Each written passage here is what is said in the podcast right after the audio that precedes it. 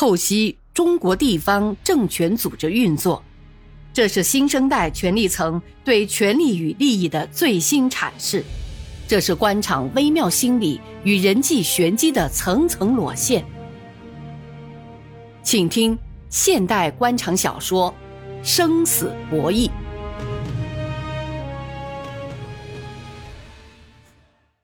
毛炳贵走马上任区教委主任一个多月了。一个多月来，他向主管意识形态的区委副书记报道，听取他的指示；向分管文教卫生的副区长报告，听他关于教委工作的意见。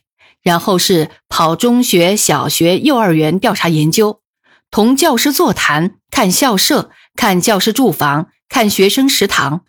越看心情越沉重，越看越没信心，就像一个不会游泳的人下水。水慢慢的从胸部往上，喘气越来越粗，心里越来越慌。三根绞索套在他的脖子上，且根根都在慢慢拉紧。母亲的病情不见好转，还有加重之势，每个月的医药费就一千多。老婆不能上班伺候老人家，早停发了工资。他算过账，让老婆上班，一个月不过七八百元工资，还要请个人伺候老人。也得花去六百多，老人还没有亲情感，干脆就让老婆不上班了。这几天老人还不愿吃药，说是他早点去见老头子算了。这个病治不好，花了这么多冤枉钱，拖累了儿子，还害得孙子孙女在外打工见不着面，这也是老人一块心病。毛炳贵有个打算，想把女儿安排到中学，当个图书管理员或什么的。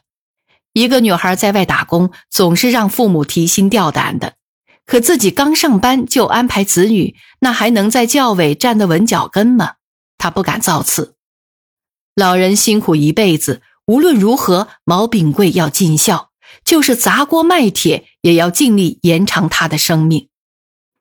老母亲的病始终是压在他心头的一块石头。自己为了进城，给柳王明送了七万元，都是朋友凑的，怎么还呢？他有些后悔当初不该听朱春平的馊主意。也许柳王明就是那么慷慨，不送钱也帮忙呢。当然，也许像朱春平预料的那样，做梦去吧。因为那天把一大包钱送给柳王明的老婆李颖时，他自己心跳的厉害。可李颖就像从他手里接过一杯开水那么自然，证明这样的事对他来说司空见惯了。如果没有这七万元，柳王明有那么充满人情味的批示吗？他写报告要求进城不是第一次了，没有一百次也不少于五十次。从区委组织部到每一个常委，从区长到区委书记，每次申请报告都是写到领导的纸篓子里去了。进城是对的，可以天天见到老母亲，下班可以帮他端茶倒水，尽一点孝心。可这七万元到哪里去找回来呢？拿什么还给朋友？还有，柳王明交代他离开关山前要办的那件事儿，他从良心上感到不安，越想越觉得对不起关山的老百姓。听说已经有些群众准备到省政府上访。他们知道这件事同柳王明有关，不找市政府。毛炳贵担心这件事闹大了不好收拾。他在关山工作那么多年，从来都是维护农民的利益，没有干过侵害农民利益的事。临走之前，惹得天怨人怒，心里一直不安。那一千多亩土地，大多数落在关山镇的汪家坝村，是灵溪县委书记汪东胜的家乡。涉及三百多亩耕地，六百多亩山地，这意味着汪家坝村人均耕地要减少半亩多，减少山地一亩多。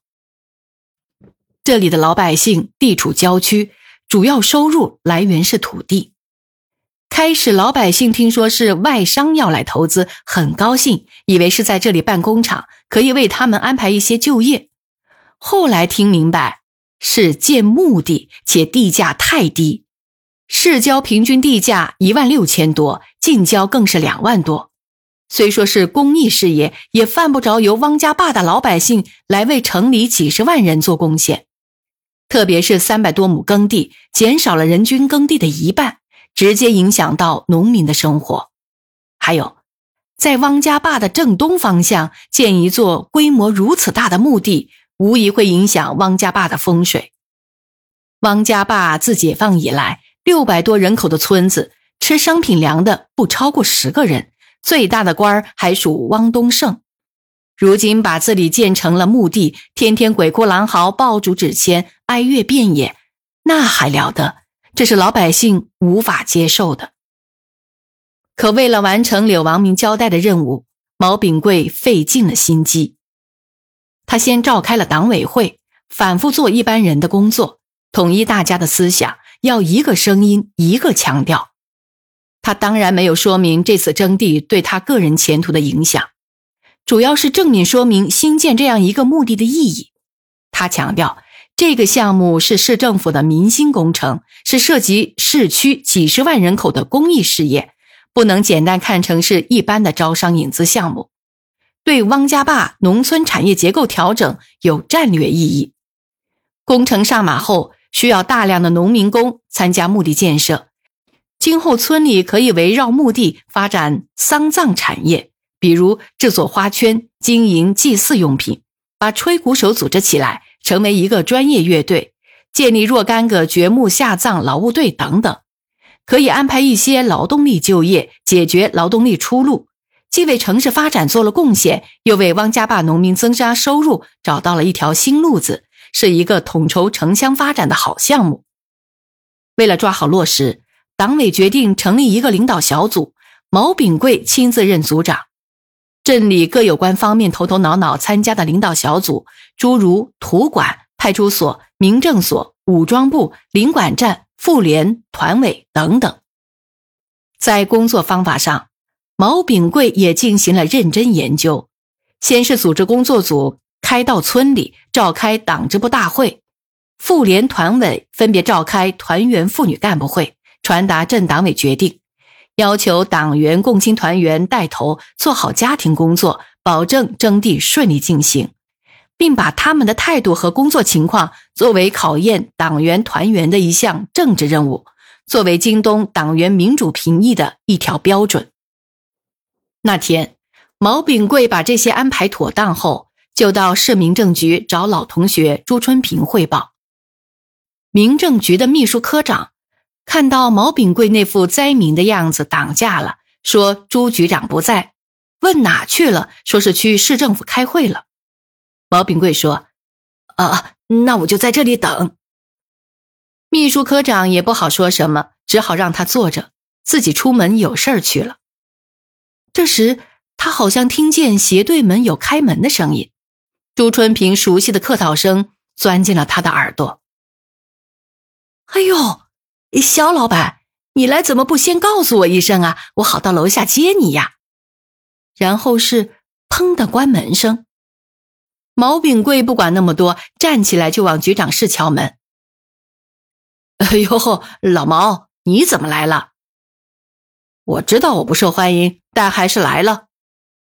毛炳贵被秘书科长挡架，窝了一肚子火，正无处发泄。呃，正好，来来来，我来介绍一下。这位是肖老板，这位是我的同学，关山镇的党委书记毛炳贵。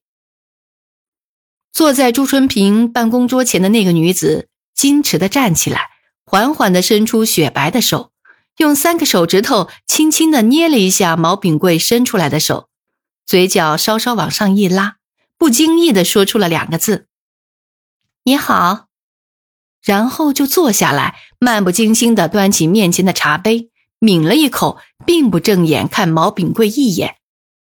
啊，来来来，炳贵呀，先喝杯水消消气。知道是秘书科长惹他生气了，朱春平给他倒了一杯水，然后在办公桌前坐了下来。我来是把征地的情况给你汇报一下。哎这不正好吗？这位肖老板就是开发商，我们一起研究研究。肖老板，你说呢？朱春平用巴结的目光转向对面的那个女人。毛炳贵这才知道自己忙上忙下，竟然是帮他跑腿，不得不再次仔细打量起这个女人来。她是哪路神仙？柳市长亲自过问的项目，竟然跟眼前的这个女人的事业，这个有几分姿色，更有几分含蓄的女人是什么来头呢？他心里掠过几个问号，一想又犯不着，他只对柳市长负责，把征地的事办好，或许就能顺利的调动工作。这样吧，朱局长，你们商量，我十点还约了朋友，还是昨天同你谈的意见。征地的具体事我不管，由你们负责。办好了手续，我就进资。万一你们有困难也没关系，你们省有几个市都想引资搞这个项目呢。话从女人那张抹了口红的嘴里出来，但却掷地有声，丝毫没有商量的余地。说着就起身告辞。他向毛炳贵点了点头：“哦，肖老板，你就放心吧，这件事儿包在我身上。”你就不要考虑到外地投资了。此时的朱春平赶忙起身，笑嘻嘻的跟在他的身后，送他出门，嘴里不停的说着好话。毛炳贵想，朱春平向来是个说一不二的人，怎么在一个外商面前，在一个女人面前缺钙了？他打心眼里瞧不起他这副德行，所以他没有起身。朱春平可不理会老毛的情绪。他送肖老板出门，一边走还一边在解释着什么。在毛炳贵的记忆里，朱春平在老娘面前也没表现过如此孝顺。楼下的汽车喇叭响了好一会儿，朱春平才气喘吁吁的进来。老毛啊，你知道这女人是谁吗？是谁？你不是介绍了吗？不就是个外商吗？把你吓成这样。嗨，你不明白。朱春平狡黠的笑了笑，我可不愿意跟你打哑谜。说正经的，我十一点还要去医院给老娘抓药呢。啊，老人家好点了吧？这段时间我也是忙昏了头，没来得及去看看老人家。朱春平同毛炳贵是一个村子人，小学到高中都是同学，又是割头换颈的朋友。后来朱春平上了大学。毛炳贵上了新阳师范学校，毕业后先是在镇中学教书，后来到镇党委办公室当文书，再从中国最底层的官阶往上爬，爬弯了腰，爬酸了腿，爬到了镇党委书记，像一个不会游泳的人扑通下水，折腾的精疲力尽。可回头一看，不过刚刚离岸，算得上是吃过苦中苦，方为人上人。也许因为受教育的程度、成长的环境、工作后的经历、接触对象不同等原因，两人后来都感到对方的差异。毛炳贵觉得朱春平太滑、太油、太虚，像风似雾，琢磨不透；朱春平觉得毛炳贵太实在、太老实、太农民式的天真了。当然，这都在心里。两个人童年结下的友谊还是深厚的。朱春平在外面熟，毛炳贵在村里说话算数，互相有个什么事儿都搭个手，力所能及都尽力帮一把。